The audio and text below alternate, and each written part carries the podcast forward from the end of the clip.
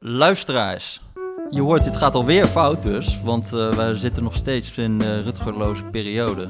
Rutger die is, uh, ja, die is, die is, die is bezig met, met een ja, zegentocht zou je het kunnen noemen. Hij heeft allemaal intercontinentale Zoom-calls over, over filmrechten van zijn boek. Het is, het is ongelooflijk.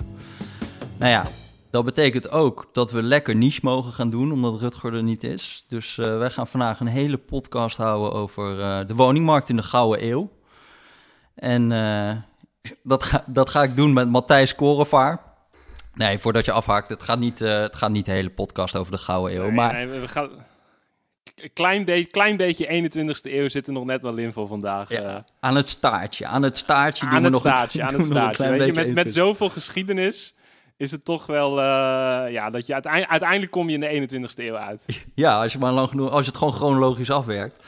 Nou ja, Matthijs, jij, uh, jij bent PhD, toch? PhD economische geschiedenis, of uh, is dat niet economisch? Ja, officieel is het financiële economie, maar ik doe gewoon vooral een beetje ja, wat ik interessant vind. Dus, dus daar zit ook al wat geschiedenis komt erbij kijken.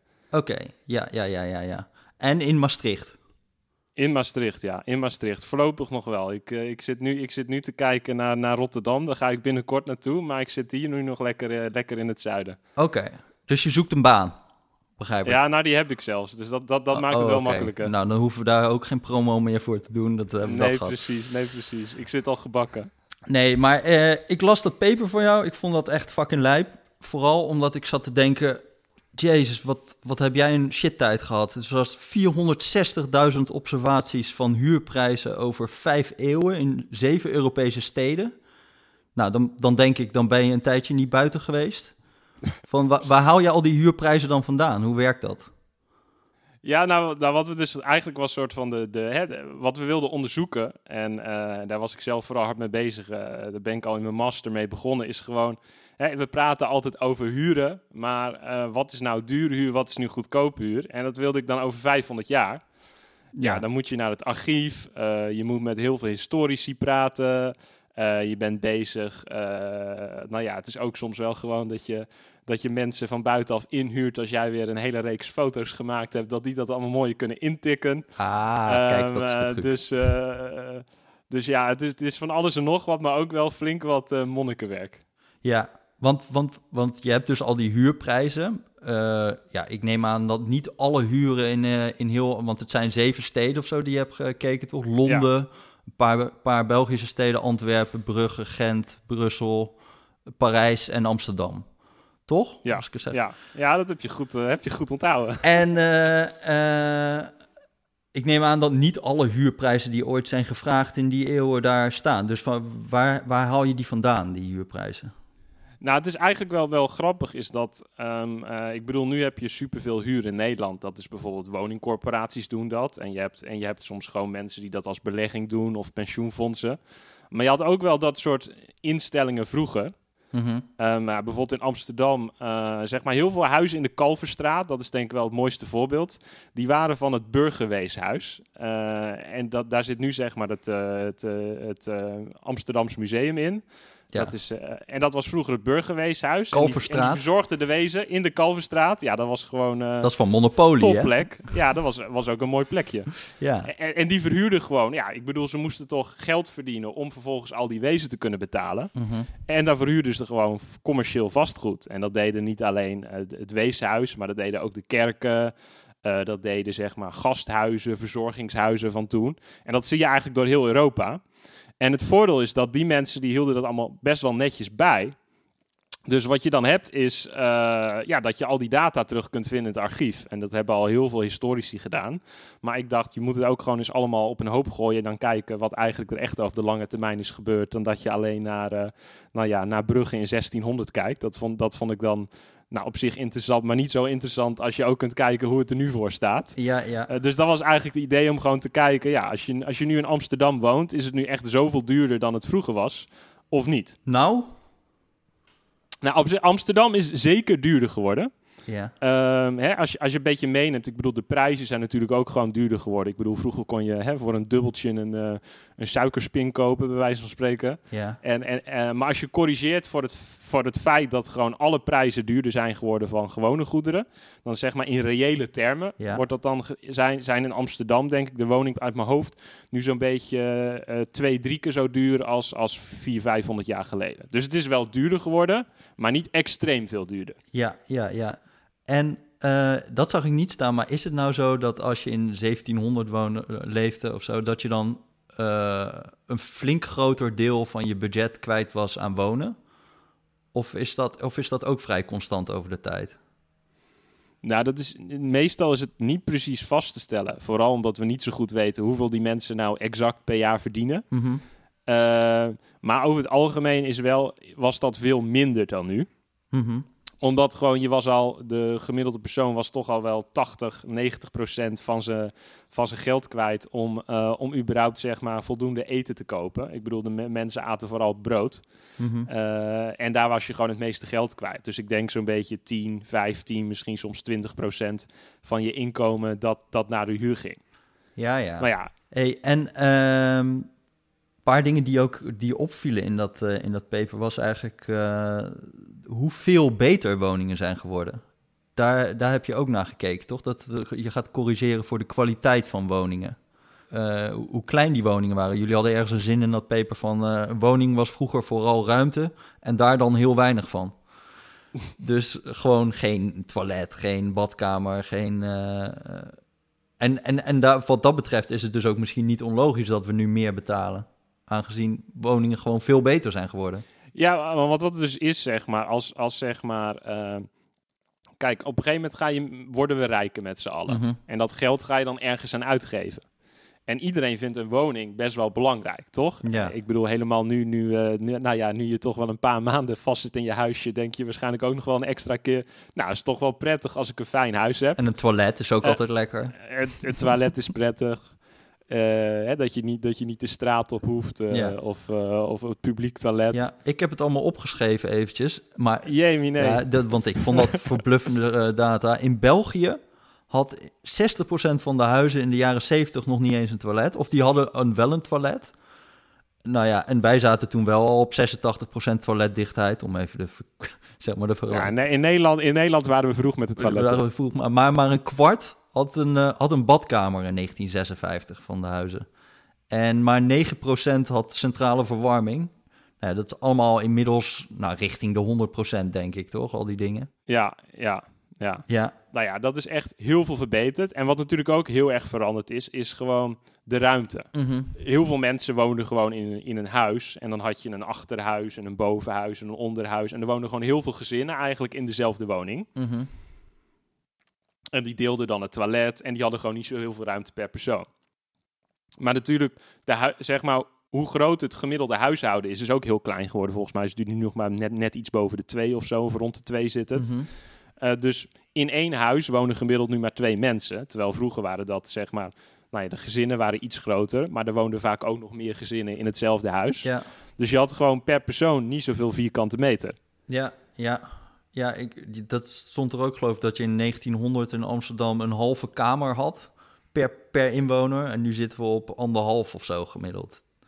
Ja, En eh, je hebt ook gekeken dus naar wat, eh, de ontwikkeling van woonongelijkheid. Wat is dat überhaupt, woonongelijkheid?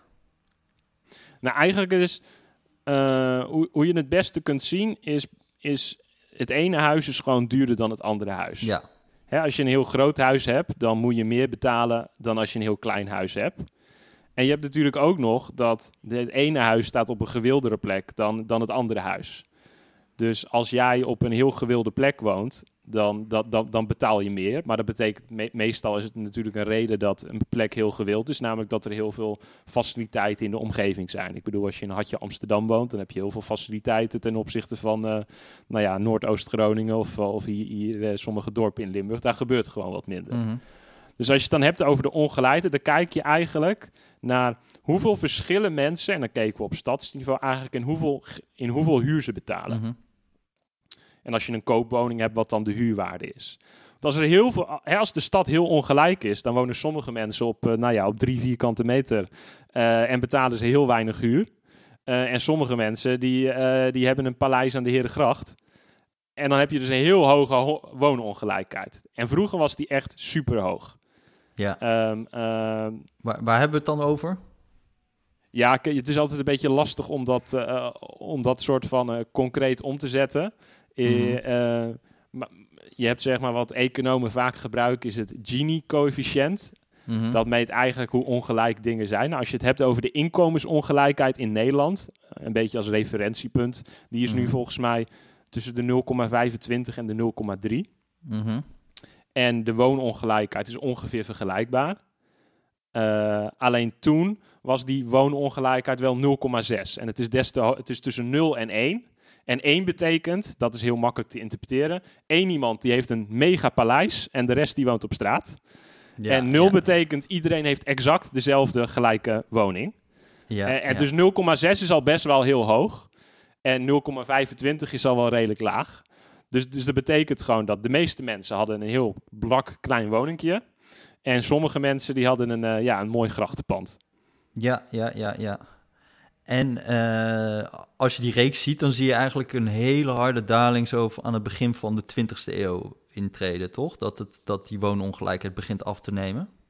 Ja, want het is, wat, wat zo is, is dat toen begonnen mensen zich super zorgen te maken. Want het was niet alleen, ik bedoel, als je, als je gewoon heel veel mensen, op een gegeven moment gaan ze bijvoorbeeld meten hoeveel kubieke meter ademruimte mensen in hele slechte wijken hebben.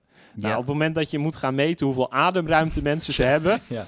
Dan zitten ze al wel heel dicht op elkaar. ja. En, eh, eh, en ook bijvoorbeeld mensen die een huis hebben dat geen directe toegang heeft tot de straat of een raam. Dus dan, hebben, dan, dan woon je op een kamer, die heeft geen ramen. En je moet door iemands anders huis om in jouw huis te komen. Nou, dat is op zich denk ik niet een heel prettige woonomgeving. ja. Maar ook, ik ben, nou ja, nu, heb je, nu zie je het ook alweer met, eh, met, met, eh, met het coronavirus natuurlijk. Dat op plekken waar heel veel mensen dicht op elkaar wonen, verspreidt dat zich gewoon vaak makkelijker. Mhm. En toen was dat, nou ja, allemaal epidemische ziekten. de cholera was natuurlijk geweest. Die had de tyfus, tuberculose, noem het maar op. En het was al best wel snel duidelijk dat het wel te maken had met mensen die gewoon in onhygiënische omstandigheden op elkaar wonen. ja. Dus ze werden daar heel erg bezorgd over. En tegelijk werden mensen natuurlijk steeds, te- steeds eh, nou ja, welvarender. En, en op een gegeven moment was mensen het ook wel klaar om, om oh, ja, op, op hutje-mutje in het niets te wonen. En toen wilde iedereen eigenlijk die woonkwaliteit verbeteren. Want dan kreeg je en betere gezondheid. En nou ja, ik denk dat we ook allemaal wel over eens kunnen zijn dat je wat gelukkiger bent als je niet hutje-mutje zonder raam, eh, zonder toegang. Hè, om even de meest extreme situaties eh, eh, Mhm. te nemen, eh, daar kunt wonen. Dus allemaal woningen werden onbewoonbaar verklaard. En, en eh, bijvoorbeeld mensen die in een kelder woonden, dat, dat mocht op een gegeven moment, werd dat ook steeds minder. Ik bedoel, heel lang woonden mensen gewoon in een kelder. Nou, dat is ook niet bepaald aantrekkelijk. Mhm. En toen werden dus ook heel veel woningen gebouwd die steeds beter werden. Eh, en dat was heel goed voor de, hè, voor, gewoon voor de gezondheid. Maar natuurlijk ook gewoon voor, voor, voor het plezier dat mensen hebben om, eh, om in een huisje te wonen. Ja, want wat, wat, wat, wat mij ook heel erg opviel toen ik keek naar die grafieken in jouw stuk, van er zijn eigenlijk twee enorme dalen waarin je, waarin je ziet dat de betaalbaarheid heel erg toeneemt van, eh, van woningen. En dat is eigenlijk na de twee wereldoorlogen. Ja. En ehm, ik dacht, wel, ja, hoe komt dat dan? Wat, wat is er toen gebeurd? Ik denk dan in de eerste plaats natuurlijk aan eh, een soort van, toen zijn we gewoon heel sterk de huren gaan reguleren, toch? Ja, wat er, wat er eigenlijk gebeurd is, nou, bijvoorbeeld in 1918, en dan is de Eerste Wereldoorlog voorbij. Mhm. En dan is er echt, nou ja, eh, heel veel. Er zijn gewoon heel weinig woningen, maar er zijn wel heel veel mensen. Want je hebt natuurlijk ook dan voor het eerst. eh, Iedereen komt weer terug. Iedereen komt terug. En het was ook een periode dat de sterfte ging heel erg omlaag door al die gezondheidsverbetering. Dus mensen leefden gewoon langer. Hadden we dus een dat Spaans betekent- griepje, toch? Hm? Ja, we wel een Spaans griep? griepje. In, al- ja, in, in Nederland viel de Spaanse griep nog wel mee. Maar, eh, maar er, zijn wel, er, er waren wel plekken die, die, die, die fors geraakt werden. Ja. Maar in ieder geval. En er was gewoon heel weinig gebouwd eh, tijdens die oorlog. Dus op een gegeven moment heb je echt gewoon dat er in heel Amsterdam. dat er nog maar, nog maar echt een handvol woningen leeg staat. Nou, dat zullen dan waarschijnlijk ook hele slechte woningen geweest zijn. Ehm, en, en nou ja, normaal heb je dan natuurlijk dat. dat nou ja, als je dat niet reguleert, dan gaan de prijzen hard omhoog. Mhm. En toen besloten ze gewoon om de huren te bevriezen. eh, voor een poosje. En dat deden ze in heel veel landen. Dat deden ze niet alleen in Nederland. In, bijvoorbeeld in Frankrijk gingen ze dat doen. In België, in Engeland. Maar tegelijkertijd kreeg je ook inflatie. Dus Ja. de prijzen werden duurder. Alleen de huren die mochten niet meebewegen. Want die hadden we besloten dat we die wilden bevriezen. Of in ieder geval behoorlijk reguleren. Nou, wat krijg je dan is dat dat eigenlijk de huur die wordt relatief steeds goedkoper. Want ja, alles wordt duurder behalve de huur. Ehm, terwijl de lonen blijven omhoog gaan, de andere prijzen blijven omhoog gaan. En dan wordt zeg maar die woonruimte wordt steeds betaalbaarder. Mhm. Maar het probleem is natuurlijk, en dat was uiteindelijk ook toen, dan krijg je ook een soort dynamiek. Is dat ja, als je dan een huis bezit, ben je natuurlijk wat minder gelukkig. Eh, want jij krijgt steeds minder. Ja. En dan ga je misschien dat huis wat minder goed onderhouden, want je houdt er amper meer wat aan over. Dus op een gegeven moment moesten ze dat ook wel weer loslaten. Maar het, is, dus het is ook altijd een soort heel ingewikkelde dynamiek als je zo'n heel drastische maatregel neemt. Eh, want aan de ene kant is het natuurlijk, eh, nou ja, de mensen die, die die woningen bezitten, die zullen daar niet al te vrolijk van worden. Maar ja, aan de andere kant was het al een periode dat de vermogensongelijkheid ook super hoog was. Dus het is denk ik ook een van de redenen geweest. Het heeft in ieder geval bijgedragen dat dat wat omlaag ging. Mhm. Ehm, terwijl aan de andere kant wil je natuurlijk ook dat, eh, ja, dat mensen nou ja, enigszins betaalbaar kunnen wonen, maar ook weer dat er voldoende woningen bij komen. En als niemand die dan weer bouwt. Dus, dus dat was gewoon eh, een heel ingewikkelde dynamiek. Ja. Maar je had wel bijvoorbeeld, zeker na de Tweede Wereldoorlog, was er in Nederland echt een mega bouwprogramma. Dat er gewoon superveel huizen gebouwd werden. Want ze hadden ook wel door, oké, als we nu. Als we nu de huren bevriezen, of we reguleren ze heel sterk. We zeggen gewoon, oké, alle huizen zijn nu de huur die ze zijn. En over x jaar mag er weer een paar procent bij. Dan moeten we wel als een gek huizen gaan bouwen dat er genoeg komen. Ja.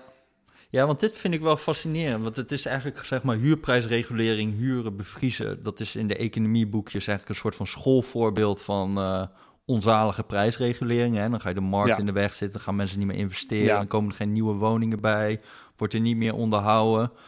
Ehm, en ik vroeg me ook af van, is hier niet soort van in die woningmarkteconomie een soort... eh, Net zoals bij, dat had je vroeger ook bij het minimumloon. Hè? Toen kreeg iedereen, in alle economieboekjes stond, dat is totaal verderfelijk, een werkloosheid maak je. En krijg je nu eigenlijk in de woningmarkteconomie ook een soort van revisionisme, dat mensen een beetje bezig zijn van, ja, misschien is het toch niet zo erg onder deze en deze voorwaarden? Of is dat... eh, Want, want als ik naar die grafieken van jou kijk, dan denk ik, nou, het bereikt in ieder geval zijn doel. Ja, ik denk wel, zeg maar, kijk, je hebt heel erg dat ehm, ehm, inderdaad in echt, eh, hoe bijvoorbeeld in Amerika, mensen als Friedman, dat is een heel bekende econoom, die heeft ook de Nobelprijs gewonnen. eh, ja, Milton die- die- Friedman die- bedoel je? Milton Friedman, Ja. ja. En, en, die, heeft, die heeft een artikel dat heet Roofs, Not Ceilings. Nou, dat is eigenlijk... ze- En, en ceilings is het woord voor huurprijsbevriezen. Mhm. En roofs is daken. Dus die zei, ja, je moet woningen bouwen, je moet niet de huren bevriezen. ja, Maar aan de andere kant, eh, kijk, als je, als je kijkt naar wat er bereikt is in die periode, kijk, onafhankelijk van wat de rol nou was van die huurprijsbevriezingen of niet, is de woonkwaliteit ging enorm vooruit. De ongelijkheid ging heel hard omlaag. Eh, en, en, en, en de bevolking nam toe. ja, En Ja. dat lukte toch met al die heel strenge reguleren. Dus echt een soort. Dat, dat je niet idee hebt dat, dat het een soort. dat het een enorm drama is. Ja, dat, dat, dat matcht niet helemaal met de data, denk ik dan. Want als je gewoon kijkt wat je zegt naar de statistieken. Ehm, ik denk dat wat, nu, wat je nu wel ziet, is dat wat, wat mensen bijvoorbeeld over nadenken, is dat ehm, als je gewoon alle huren bevriest en je doet verder helemaal niets, ja, dat is niet goed. Want Nee. wie, wie gaat dan nog woningen bouwen? Dus als je dat doet, dan moet je ook wel een idee hebben. Oké, we bevriezen nu de huren. Waarom? Omdat er weer superveel mensen zijn op zoek naar woonruimte. En anders eh, krijg je gewoon excessen, want dan is het natuurlijk gewoon wat de gekke voor geeft. mhm. Maar aan de andere kant, als je dus dat doet, dan moet je wel een idee hebben. Oké, hoe gaan we dit nu structureel oplossen? Want dat is natuurlijk dat er meer woonruimte moet komen. ja. Dus Eh, eigenlijk zet je de markt dan buitenspel. En Ja. dan moet je ook, dat kan, maar dan moet je eigenlijk ook de woningbouw socialiseren zo'n beetje. ja. Of, of, En of daar heel veel subsidies op geven of iets doen om Ja, ervoor te zorgen dat dat aanbod op peil blijft. ja, je moet in ieder geval zorgen dat er op een manier, eh, inderdaad, dat het, het echte onderliggende probleem, namelijk dat, dat, eh, dat zeg maar de, de, de, nou ja, dat er eigenlijk de, de- het aanbod van huizen is zo laag ten opzichte van de vraag, dat de prijzen zo hoog zijn dat je dat niet meer sociaal optimaal vindt. Mhm. En ik denk een beetje dat de andere kant van het verhaal is, en dat is nu denk ik ook wel wat mensen steeds meer accepteren, is stel nu bijvoorbeeld je woont al in een huis, Mhm. Eh, dat het ook goed is, eh, en dat is ook wat economen denk ik steeds breder, dat als je enige vorm van prijsregulering hebt, als je er al woont, dat bijvoorbeeld stel nu in de stad gaan de prijzen 10% omhoog. Nou, als jij er al woont, gaan ze maar 5% omhoog.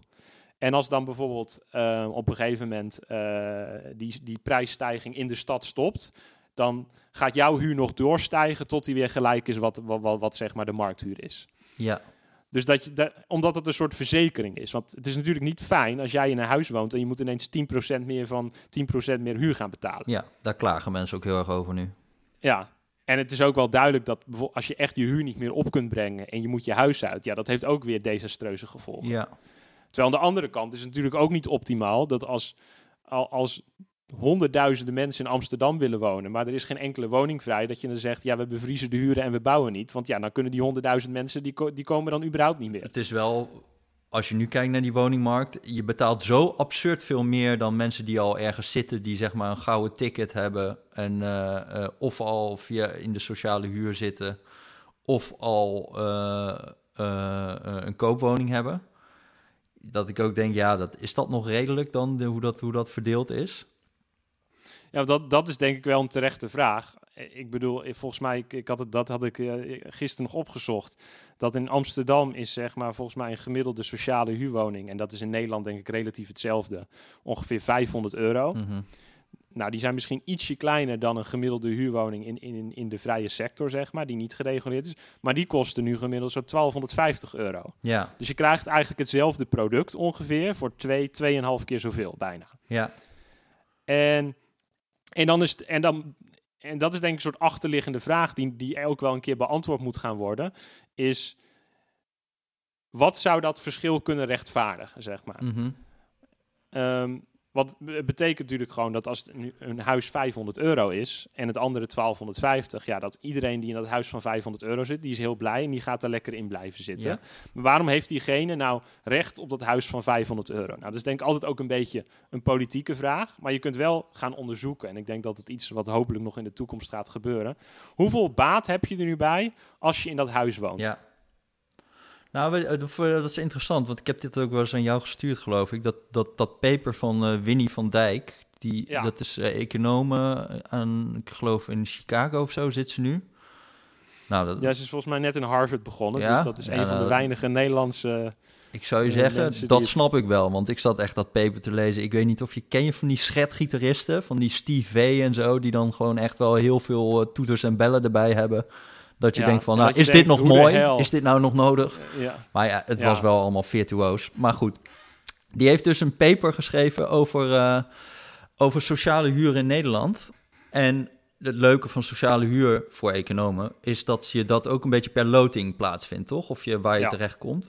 Nou, dan, dan wordt in ieder geval een deel. een deel, ja. Dus nou ja, dan wordt een econoom wordt dan heel blij, want dan denkt ze, hey, willekeur, daar kunnen we lekker een experimentje mee doen. Dat is een natuurlijk experiment.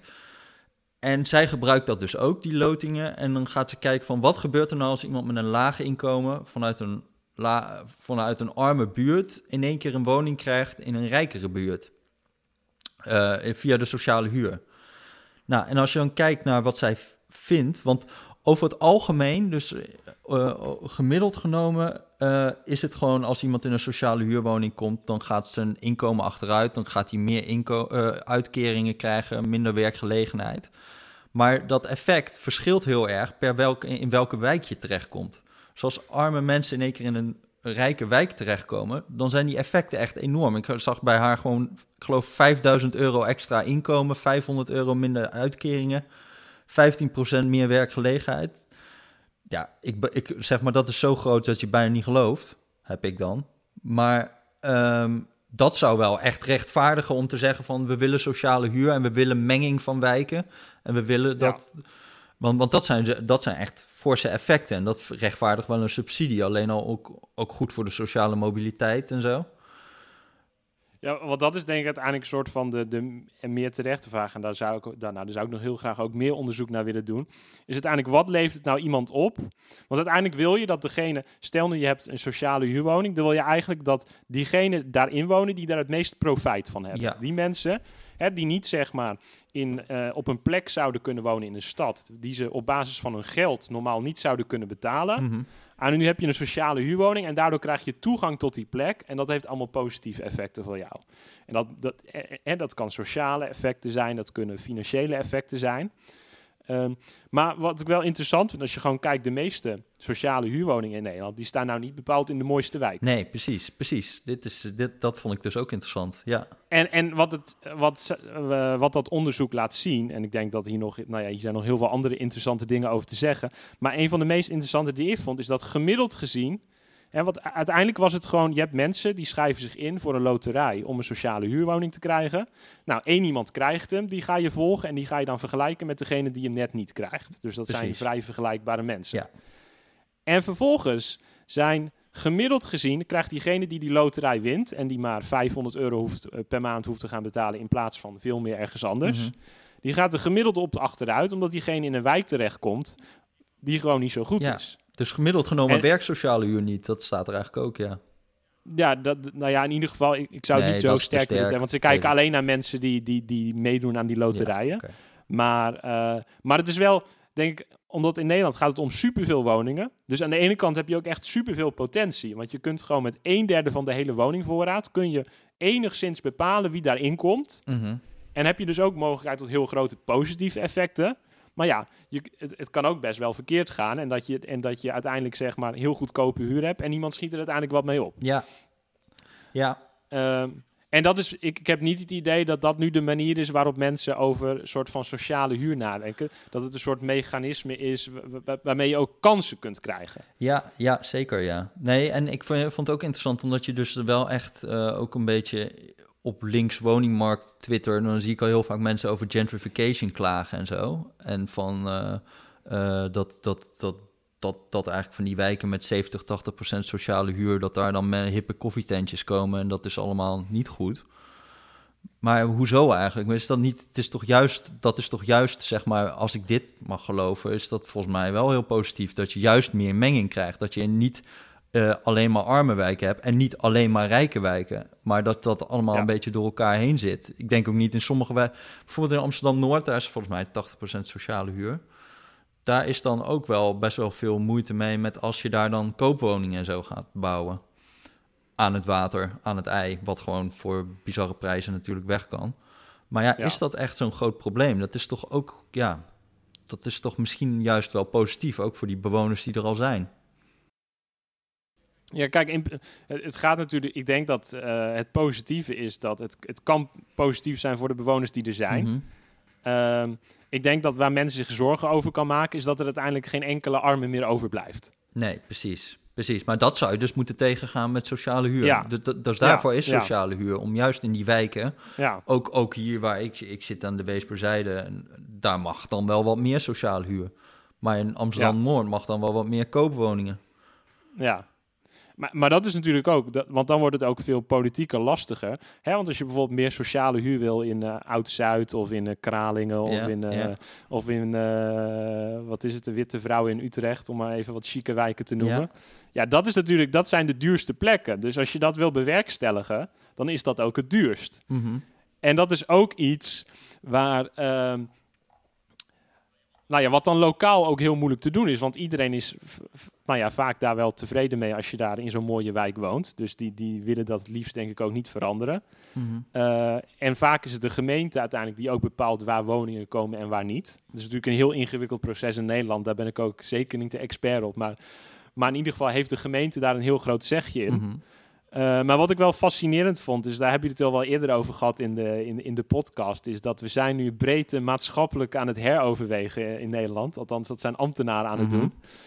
En, en een van de dingen die ze schreven was dat, uh, dat, dat wat, ze, wat ze mogelijk misten, is dat het Rijk, hè, dan hebben we het over Nederland, dat die eigenlijk niet meer dat die heel veel van die woningbouw overlaten aan gemeenten en dat die niet altijd de keuze maken om meer woningen te bouwen of om die woningen eh, misschien op de juiste plek te zetten.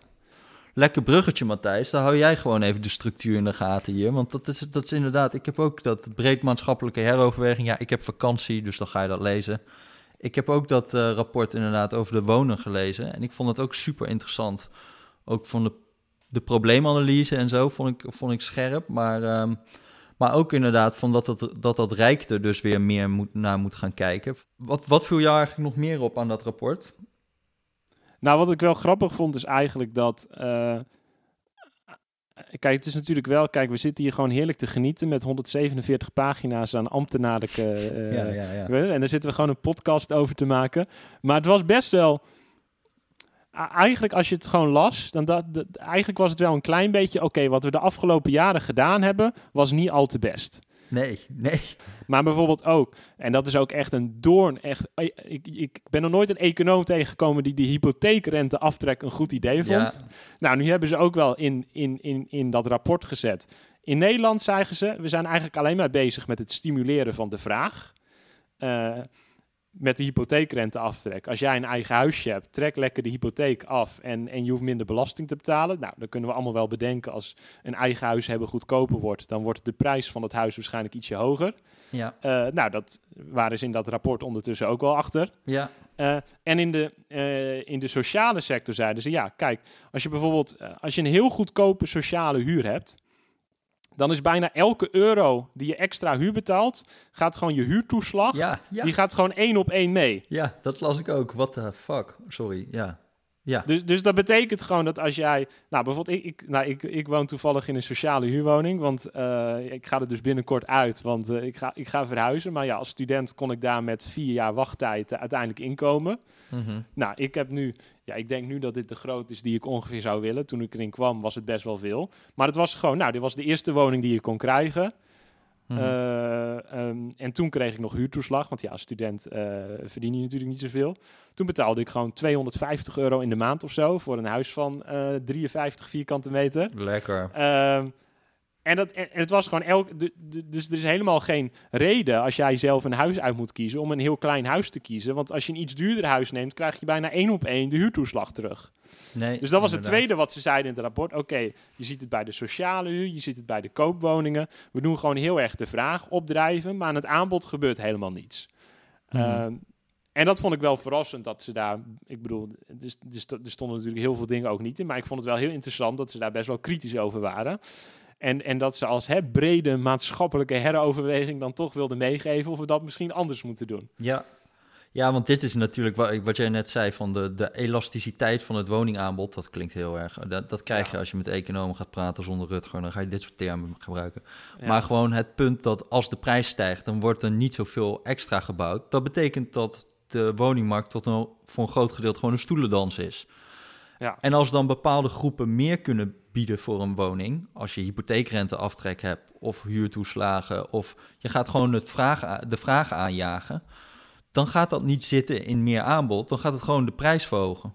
Dus Ja. je pompt 10 miljard die woningmarkt in aan allerlei subsidies voor eigen woningbezit. Dat kan, maar dan gaat, dan gaat gewoon de prijs omhoog met, eh, met dat bedrag zo'n beetje. Of meer of net iets minder. Maar eh, ja, dat is toch... Nou ja, als je dat zo leest, dan denk je eigenlijk van... dat is toch wel echt heel absurd dat dat nog steeds bestaat. Ik, ik vond het ook wel echt met die, als, eh, met die huurtoeslag zie je ook op een gegeven moment, dat vond ik wel, want die is eigenlijk bijvoorbeeld niet bedoeld voor studentenwoningen. Nee. En, eh, en, en dat, en, en, nou, dat is echt zo absurd, vind ik altijd. Is je hebt heel veel studentenwoningen die gewoon door corporaties worden aangeboden. En dan zit daar heel vaak structureel een eigen wastafel in en zo'n deur. Dus dan heb je bijvoorbeeld zo'n complex. Mhm. En dan kom je binnen en heb je vier kamers en die hebben dan allemaal een eigen voordeur. Maar die hebben dan ook zo'n vervelende deur die dichtvalt. En dan kun je er niet meer in zolang je niet de sleutel hebt. Nou, ik woonde ook in zo'n huis. En dan ga je lekker douchen. En, en als je dan een keer de sleutel vergeten bent, dan sta je daar met je handdoekje eh, voor een dichte deur in je eigen huis. Oh, oh, dat- Omdat, omdat zo, zolang er een wastafel in zit volgens mij en, en je een eigen voordeur hebt, dan kun je huurtoeslag krijgen. Ja, ja, ja, ja. ja. Dus, dus op een gegeven moment gaan ze natuurlijk gewoon heel veel van... Ja, een eigen voordeur en een wastafel, dat kost niet zoveel. ja. En, en, en de inwoner is blij, want die krijgt, eh, weet ik het, 80 euro per maand huurtoeslag. En, en, en, en de verhuurder, die kan de huur wat hoger zetten. Want de, de, verhuur, de, de huurder boeit het toch niet zoveel. Want ja, die kan het verschil in huurtoeslag krijgen. ja. En vervolgens krijg je dat de ene student die heeft geluk en die woont in een huis met exact met huurtoeslag en die hoeft heel weinig te betalen. En de andere die zit voor 600, 700 euro eh, in de maand eh, op eh, 15 vierkante meter. ja. Eh, dus ik, ik denk, nou ja, dat systeem mag op zich ook wel, denk ik, enige vraagtekens eh, eh, hebben. Wat ik me, want dat stelde zij ook voor, wat mij eigenlijk best. Waarom is eigenlijk die huurtoeslag gebonden aan de huurprijs? Dat is gewoon heel pervers, toch? Ik bedoel, dat als je, als je een laag inkomen hebt, dat je dan extra inkomen krijgt. Nou ja, dan hoef je dan niet per se een huurtoeslag te noemen, maar in ieder geval om, om, om, om eh, de woonlasten mee te betalen. Ja. Maar waarom zou je voor elke euro die je extra aan huur betaalt, dan een euro extra huurtoeslag of 65 cent wordt het op een gegeven moment een extra huurtoeslag krijgen? Want daarmee, ja, dan krijg je natuurlijk een enorme prikkel om gewoon de huur te verhogen. Dat maakt, maar goed. Ja, wat je, maar dat was ook wat ze voorstelden. En dat is denk ik ook wel logischer. Kijk, waarom zou je een huurtoeslag überhaupt willen betalen? Dat is toch denk ik wel een beetje soort paternalistisch. Want je kunt mensen gewoon direct het geld geven. Of je kunt het soort van labelen. Oké, je krijgt dit geld, maar je moet er wel de huur van betalen. Mhm. Eh, dus daarom zou je misschien een huurtoeslag willen. Zodat je weet dat mensen het geld echt aan huur uitgeven en niet aan iets anders. Mhm. Eh, nou ja, dan de vraag is, moet je dat dan linken aan het inkomen of aan de woning? Maar het inkomen is natuurlijk veel logischer. Als je zegt, oké, je hebt een bepaald inkomen. Nou, dan krijg je bijvoorbeeld eh 200 euro in de maand voor huur. Nou, dan kun je gewoon bij wijze van spreken je, je verhuurder eh, in, de, in het systeem inzetten. Nou, ik huur deze woning. Hier hebt, u- hebt u het huurcontract. En dan wordt automatisch die, die huurtoeslag naar de verhuurder overgemaakt. Of eventueel gaat het via jouzelf. Ja. Terwijl nu is het gewoon zo, ja, je krijgt dat geld terug op, je- op je rekening, eh, één keer in de maand. Dus natuurlijk bij de zorgtoeslag werkt het ongeveer hetzelfde. Ehm, en en het, het geeft je niet echt reden inderdaad om, om heel goed na te denken. Helemaal omdat er zijn zo weinig sociale huurwoningen. Want het zijn altijd sociale huurwoningen waar je huurtoeslag op kijkt. Mhm. Dat je toch vaak denkt, de eerste die je kan krijgen, die neem ik. En je denkt helemaal niet na, moet ik een kleine woning of een grote woning? Want als je hem eenmaal hebt, dan is het wel prima. Ja, precies. Ja, ja, ja. Nee, ja, dat stond ook in dat. eh, we kennen al dat scheef wonen en zo. Het is natuurlijk ook de andere kant op trouwens. Hè? Dus mensen die veel te duur wonen. Ehm, Ja. Maar stond ook van dat je best wel veel dus alleenstaanden hebt die in een, eh, in een huis met vier, vijf kamers zitten. Waarvan je afvraagt, ja, ehm, je kan op zich ook een gezin wonen. Maar dat ga je natuurlijk nooit meer. Ja, dan ga je niet meer weg als je daar inderdaad 400 euro voor betaalt. Het gaat niet, denk ik, om mensen met te veel inkomen die in een goedkoop huis wonen, maar meer om het veel grotere idee dat mensen in woningen wonen die niet per se perfect bij je situatie passen. Terwijl er heel veel andere mensen zijn waarbij die woning veel beter. En dat is ook al waar we het eerder over Ja, hadden, over, de, over dat onderzoek. Dat je, dat je wil eigenlijk, als overheid wil je uiteindelijk dat als je iets van volkshuisvesting, sociale huur, woningmarkt ingrijpen, nou ja, je kunt er 3 miljoen termen voor verzinnen, doet. Dat je dat doet, dat uiteindelijk mensen een woning krijgen en een plek krijgen en ehm, die het best bij hun past. Dat moet volgens mij het uitgangspunt zijn. Ja, Ik, ik vind, heel vaak wordt er heel, wordt er, wordt het, gaat het alleen maar nog maar over woonquotes, welk percentage Ja, van je inkomen je aan huur doet. Nou, dat vind, als econoom vind ik dat eigenlijk een heel nutteloze measure. Want ja, als je met heel weinig inkomen in een heel groot huis woont, ja, dan heb je, en het is zeg maar een, een niet sociale huur, nou, dan heb je waarschijnlijk een heel hoge woonquote. ja. Ehm, terwijl je, je zou daar zelf voor kunnen kiezen. Uiteindelijk heb je dat zelf een beetje in de hand. Dus het gaat volgens mij veel meer om wat, wat is eigenlijk soort van de daadwerkelijke huurprijs per, per, per stukje huis of zo wat je, Ja. wat je moet betalen. Eh, omdat mensen, nou ja, ik bedoel, de een die wil in een klein huis wonen, de ander wil in een groot huis wonen. Ja, automatisch betekent dat sommige mensen heel veel huur betalen en sommige mensen heel weinig. Ja. Maar dat geeft niet direct aan dat er een probleem is. Ja. Volgens mij wordt het gewoon pas een probleem als gewoon, no matter where you are, huren gewoon structureel te duur wordt. Ja. Ja, ja en dat was, dat was ook in dat paper van die eh, Winnie van Dijk, die eh, Steve V van de economie. Die, die had dus ook, eh, die, die liet ook zien van, ja, je betaalt wel meer huur als je dan in een rijkere buurt zit. Dan kan je zeggen, nou, de dure sociale huur, maar je krijgt er ook heel veel voor terug. Ja. Van, en aan de andere kanten. Dus dat is, dat is natuurlijk ook nog wel belangrijk. Van, het maakt toch ook uit welke locatie je zit. Maar als ik dit eh, hele ding ook zo las, wat, wat, ik, wat ik ook zat te denken, ze moeten eigenlijk dus gewoon stoppen met dat subsidiëren van wonen. En gewoon eh, beginnen met het subsidiëren van aanbod. Of zorgen dat er gewoon meer woningen komen, toch? Ja, kijk, je kunt natuurlijk niet dat je, je kunt bijvoorbeeld niet van de een op de andere dag zeggen, nou, we stoppen de huurtoeslag. want ja, dan krijg je die situatie dat sommige mensen ineens 200 euro meer per maand moeten gaan betalen. Maar ik denk wel dat je moet nadenken, hoe kunnen we soort van, van het systeem waar we nu zijn, veranderen naar iets dat er, nou, ik denk meer aanbod is belangrijk. Maar ook dat we het aanbod wat er is veel beter aan kunnen sluiten op waar mensen het liefste willen en kunnen en zouden moeten willen wonen. Ja. Even kijken hoor. Maar jij hebt eigenlijk ook, net zoals iedereen, heb jij ook nog een, uh, een corona-projectje gehad, hè? Ja. Ja, want mensen willen natuurlijk ook weten, als ze zo'n podcast luisteren, moet ik nu kopen? Ja, dat is wel echt een... Uh, een daar, daar heb jij het antwoord op, toch? Heb ik gehoord. Ja, nou, ik heb, ik heb een onderzoek, daar keken we eigenlijk naar, omdat ik heb heel veel van die historische woningmarkten bekeken. En in Amsterdam brak de pest ook wel eens uit en de cholera in uh, Parijs. En dan kijken we naar wat gebeurt er op de woningmarkt. Nou, wat mhm. je toen zag, en dat waren echt gruwelijk grote epidemieën, waar gewoon 10% van de mensen soms doodging.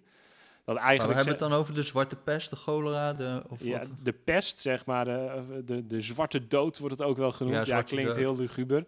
Maar die had je gewoon in de Gouden Eeuw, was het gewoon een keer of acht dat uh, gewoon een heel groot deel van de Amsterdamse bevolking doodging. Dus die Gouden Eeuw was ook wel een beetje qua sterfte een zwarte eeuw. Want ja, ja. Uh, dat, dat, gaat gewoon om tienduizenden mensen ja. die daaraan overleden. Maar dan zag je gewoon dat heel kort gaan de woningprijzen echt best wel hard omlaag. Mm omdat toch ja, niemand wil kopen. Er is misschien een soort schrik-effect. Hoe het precies zit is natuurlijk lastig uit te vinden. Maar heel snel herstelde die zich weer. Omdat mensen bleven maar weer naar de stad komen. Die stad ging weer groeien. Dat zie je in Amsterdam, dat zie je in Parijs. Omdat de immigratie ging gewoon door. Dus het was niet zo dat uh, dat zo'n enorme pandemie, zelfs als die gewoon 10% van de bevolking deed overlijden, dat, dat het het einde van de stad was. Nee, die herstelde zich weer. De mensen kwamen terug, omdat die grote steden zo'n aantrekkingskracht hadden op, uh, op immigranten. Dus ik denk, niet dat, ik denk niet dat nu Amsterdam uh, extreem betaalbaar gaat worden in de toekomst hierdoor. Nee. Maar ik hoop binnenkort maar, nog was met... Dit niet omdat het, omdat het dan de gewoon als 10% van de bevolking doodgaat, dat is toch wel ook een beetje een ander verhaal dan nu, hè? Ja, nee, kijk, je had toen ook wel dat de economische beperkingen waren. Ik weet niet hoeveel minder sterk of sterker die waren dan nu. Uh, dus dat mhm. speelde op zich ook wel een rol. Ik bedoel, als op een gegeven moment een schip niet meer aan mag meer in je stad en je bent een handelsstad, is dat ook niet optimaal. Nee. Uh, maar, uh, maar je hebt wel natuurlijk, er gaan nu gewoon veel minder mensen dood. en nu is gewoon de overheid, die is flink aan het uitbetalen. De, dus ik zou nog geen voorspelling willen maken over wat, wat er nu is. Maar ik hoop binnenkort aan de slag te gaan met wat meer recentere data. Dat, uh, dat, we, dat, uh, nou ja, dat Nederland daar weer over geïnformeerd kan worden hoe het, uh, hoe het nu echt eraan toe gaat met de woningmarkt. Ja, ja, ja, ja. ja. Hey, nog één, nog één vraag. Ik, ook een historisch vraag. Wat ik altijd heel interessant... Ik heb ook een keer zo'n paper gelezen. Shit, van wie is dat nou ook weer? Ik weet niet meer, maar dat ging in ieder geval over ook waar, uh, over waarom prijzen eigenlijk de afgelopen 40 jaar over de hele wereld een beetje toenemen van uh, woningen. Um, en zij hadden een verhaal over, dus, over transport. Van dat je dus eigenlijk in de hele begin 20e eeuw, eind 19e eeuw, zie je eigenlijk dat de reistijd enorm aan het slinken is. Dus mensen krijgen eerst treinen en openbaar vervoer en uh, uiteindelijk auto's in de jaren 50 en 60. En er is een soort van, uh, in de verkeerskunde heet dat volgens mij de wet van Brever of de Marchetti-constante. En dat betekent van iedereen reist ongeveer op een dag naar zijn werk een uur, gemiddeld genomen. Ja. En als je dus, het maakt niet uit welke afstand, want, want het ligt eraan, als je dus in één keer een auto hebt, dan blijf je een uur reizen. Dan ga je gewoon verder van je werk weg wonen. Ja. Maar dat betekent natuurlijk dat je steeds meer grond kon hebben. Dat steden steeds meer konden uitdijen. Dat je dus een stad als Almere kunt hebben. Want dat was natuurlijk volstrekt onmogelijk in de Gouden Eeuw. Want je gaat niet even lekker met de paardentram uh, uh, zitten pendelen naar uh, Almere. Dat kon gewoon niet. Dus daardoor had je eigenlijk steeds meer grond die beschikbaar werd. Waardoor je eigenlijk ook goedkoper kon wonen. En dat is eigenlijk nu al 40, 50 jaar. Is er eigenlijk helemaal geen verbetering in mobiliteit. Uh, in ieder geval niet zo'n dramatische als, als auto's of als uh, treinen. Uh, waardoor je dus eigenlijk ziet dat ook...